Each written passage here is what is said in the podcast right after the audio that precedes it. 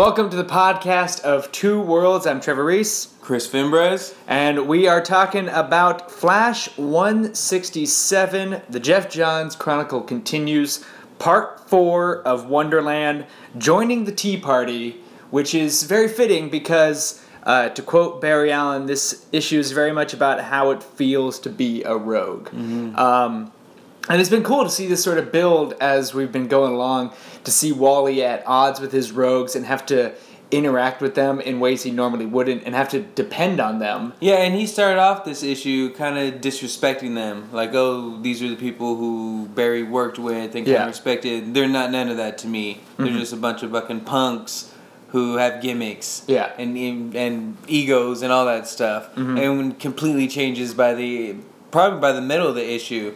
Yeah. And it was good. It Yes. was damn good. You like the issue as a whole? I did. I did. It was awesome. It it showed a superhero doing something I've always wanted to see, which is use your enemies not powers or anything, but gadgets and use your enemies' powers kind of to your own advantage. Because he was mm-hmm. stripped of everything, he didn't have them, and he has this awesome scene where he just kind of fucking struts into the villains uh, expo um, in the Green Lantern Museum and just gears himself up head to toe. It was awesome. Yeah. It was definitely cool because uh, what he grabbed, because like we said, it's not the Flash Museum in the Mirror World, it's the Green Lantern Museum. Like we went through that whole history, but it is cool. He's got Sonar's gun, Black Hand's device slash rod. I literally looked it up and it has like no name. I was like, all right, what is this called? Uh, then Javelin's Javelin, uh, Evil Star's Star Bands, and then Dr. Light's anti grav belt. Um, and so that's what he uses to armor himself up to fight uh, plunder and to try and escape this world. Um, and so yeah, it's definitely cool because he has to he has to get his hands dirty. Um, initially, he sort of believes maybe he can just fight plunder and just use these weapons against this villain, but he has to fight uh, Keystone City Police and Barry Allen. Um, what do you think of that uh, showdown?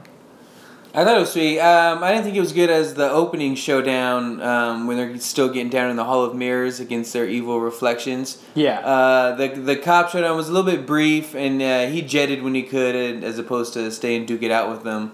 Um, but getting down with the plunderer the whole time was sweet. Plunderer had some uh, had some moves, man. Got gained some respect from me in this issue. Oh yeah, he's definitely a character to watch um, because he, as uh, as we're sort of going to jump ahead, he leaves a little bit of himself. He is around, um, and so there's definitely the possibility of him being a threat uh, down the line because his weapon is found um, when they return to Keystone City. To jump way ahead, um, he's his weapon is found, and so we know that he is still going to be around. So it's nice to know he's starting to make an impact and showing how capable he is. And I guess we'll find out exactly um, what he's doing and where he's going um, as when we meet him.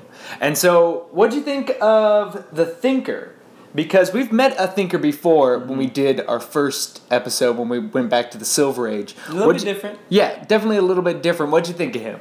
Um, classic evil scientist, right? Sitting around quoting Einstein all day, bragging about your nefarious schemes. But he was dismantled pretty quickly by Mirror Master and Cold. Yeah, he is definitely a classic villain. He has the pencil mustache. Yeah.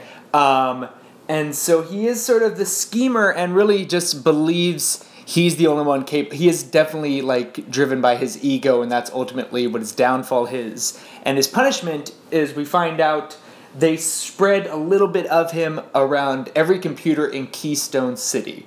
And spoiler alert, that's going to come back to. Yeah, when they said that, I was like, oh, that's probably not a good Mhm. idea.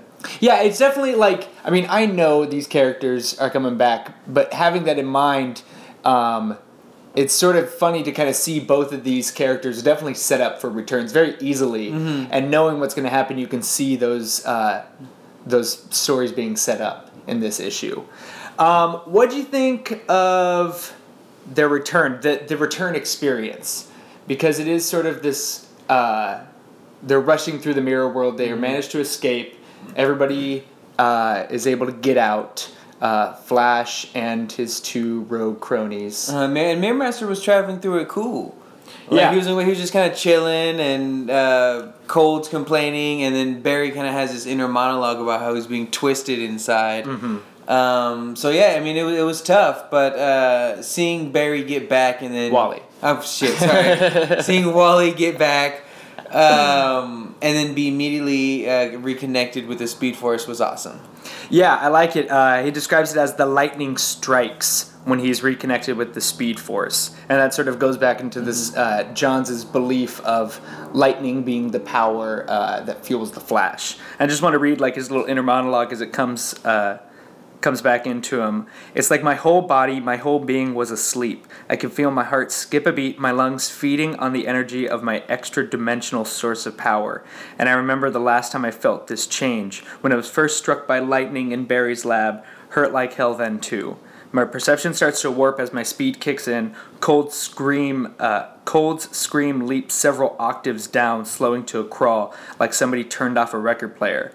I look around and I can see the lightning streak, watch the light twist and turn. Oh yeah. Um, and so that's really cool. You, you could definitely see um, Wally revels in being the Flash and revels in his speed, and that's something we're gonna see now that he has his powers going forward with the rest of this arc. See him really revel in the fact that he has this connection with the Speed Force. Yeah, um, but just before we move on, um, next time you read something, can you get into it? I'm sorry. Can you read it in character? You know, can you create some stakes? I don't. I want. I want the words to be it. I don't want the character. I don't to- know. I feel like people who are listening, they they want to be put in that moment by your words. They just want to be like, okay, he's reading the menu to me. All right. I want you to get into it. Okay, fine. Sorry. How about next time you read it so I can get a barometer so I can understand exactly. Yeah, I mean, if you want me to share how it's done, I'll how it's done. All That's right, fine. all right, all right. Sounds good. I mean, just like whatever. I mean, you don't have to take it that way. I'm not saying, hey man, you don't have the capabilities. I'm saying I know you have the capabilities. I'm just. Don't I sell feel- yourself short. All right, fair enough. Fair enough. Um, and so we return to Keystone City. Um, like we said, Plunder's rifle is found on the scene, And they discover where they were trapped, or Yes. what they were trapped in, rather. which is Linda Park's wedding ring. That was the source. That was the mirror that they found their world reflected Fucking in. freaks Wally out. Oh, yeah. big time. For sure. He, He, def- he at that moment he just stopped playing. Oh, he, he like to show the extent of what he's capable. He like does a vibrating thing through Mirror Master's head. To his face. Yeah, basically the version of the Flash cocking a gun in a guy's face. And he's like, I if I just stop, if I lose one second, you're dead. And it's just yeah, it shows the intensity at which Wally loves Linda and the um, the the lengths he's willing to go to fight for her, which is something that we're gonna see down the line very much tested throughout. Basically leading up to issue 200 is really going to be going to see what Wally's capable of in terms of fighting for his wife and defending her and protecting her from the evil that comes into his life um, as a result of being the Flash.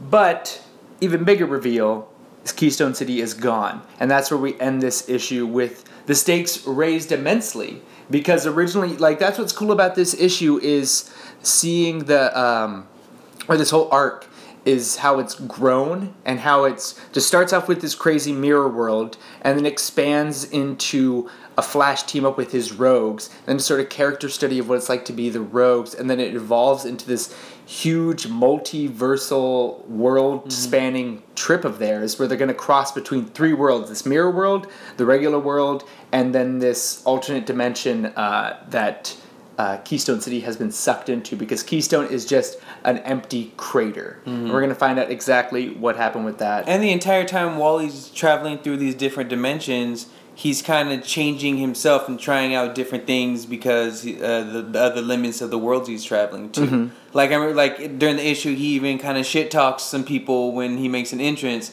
He's like, "Oh, better, better stop! I'm starting to sound like cold." Oh yeah, that was what's cool about him being a rogue is it's not that's not lip service. His actions over the course of wielding these weapons are is very rogue like. He allows it to change his personality or at least his fighting style and the way he presents himself. And it'd be interesting to see if he was put into that same situation in his quote unquote in his world in uh, New Earth, Prime Earth, whatever DC is calling it at this time. I think it's just Earth. Um, because the because that's the interesting thing about this arc, and especially with the role Geoff Johns is going to play in bringing back the multiverse and the way we understand the DC multiverse now.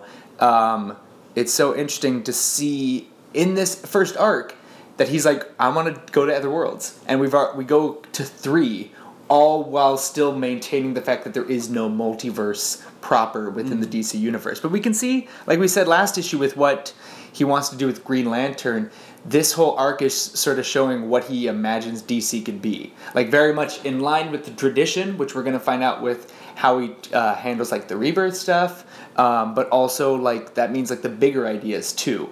And so it's very interesting to see how that's set up within this arc, especially within the, this issue and next, sort of these multiverse light uh, issues. Uh, last thing I want to talk about, uh, I've been meaning to talk about this for the last three issues, and that's the Brian Bolland covers. Uh, they've been awesome, and we're going to be able to enjoy them uh, for the next year. He's on it for, till 187. Nice. And this cover especially because the cover to this one um, is just worth noting because on my DC Comics app and the Comixology app, that's the image that they use for this run. So the whole encapsulation of the of Volume Two 1987 uh, to 2011 is this Brian Bolland image of this issue of the Flash speeding to a halt while these horrific mirror images of him, uh, Cold, and Mirror Master are reaching out through the mirrors. And what else is cool is, especially within the context of this issue, Wally's still wearing his 90s costume with the uh, it's the Justice League mm-hmm. cartoon version where he has the uh, the eye covers and it's like around the mask and everything. Whereas um, this cover shows him in the more traditional costume with the eyes open, his face more exposed and everything. So it's kind of interesting to see. You can see his sort of classic view of the Flash within this art. Have you been digging it? Oh, I've been really digging it. There's some really cool ones coming up uh, during the next arc that we will definitely be highlighting. And we'll start uh, posting these covers with each issue because we've been doing this little fun like pop art of the interior stuff. But this these cover art uh, is really well done. Yeah, the art's great. The story's awesome. I've yet to read an issue of this and be let down by it. Mm-hmm. It's always just been intriguing, and then it makes me just want to read the next issue. Like, okay, fuck all the minisodes. I'm just gonna read through all this stuff, and we'll, we'll record it when we record it. Yeah. How do you? Okay, so we we are gonna be going through this 91 issues. Mm-hmm. There might there's already there's gonna be some other ones that I haven't factored factored in. Like where there's a. a a Wonder Woman crossover that we're going to do a double issue of. So that's another part. Uh, want to talk about the context because we have a big gap in between uh, Johns on the Wally one and then uh, leading into Barry's return, there's a large gap that we need to kind of fill up. And so, knowing we still have so much to go and the response you're having already, how are you feeling kind of going forward? Like, knowing you're already having this great response this early, are you worried it's going to ebb and flow, or do you think it has the ability to sort of. Are you gonna? Do you think high end? Do I think it, the the scenarios could still high end? Mm-hmm. Yeah, absolutely.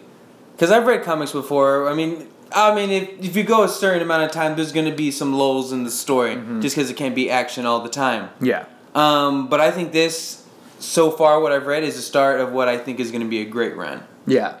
Yeah, because basically we do have this is going to be two halves. Mm-hmm. We're going to have the whole time Johns is on the Wally West Flash uh, book proper, and then we have the series of mini series leading up to Barry Allen, and so those it's sort of two halves. And so we're going to have to deal with two distinct endings to this run. And so, yeah, this one is definitely building. Um, and so it's going to be really interesting to mm-hmm. see how this evolves because I'm sort of remembering a lot of stuff and seeing these connections and sort of remembering everything. And it's a fun, like we said in the beginning, it's going to be a fun, like, uh, like time capsule of what DC was doing back at this point.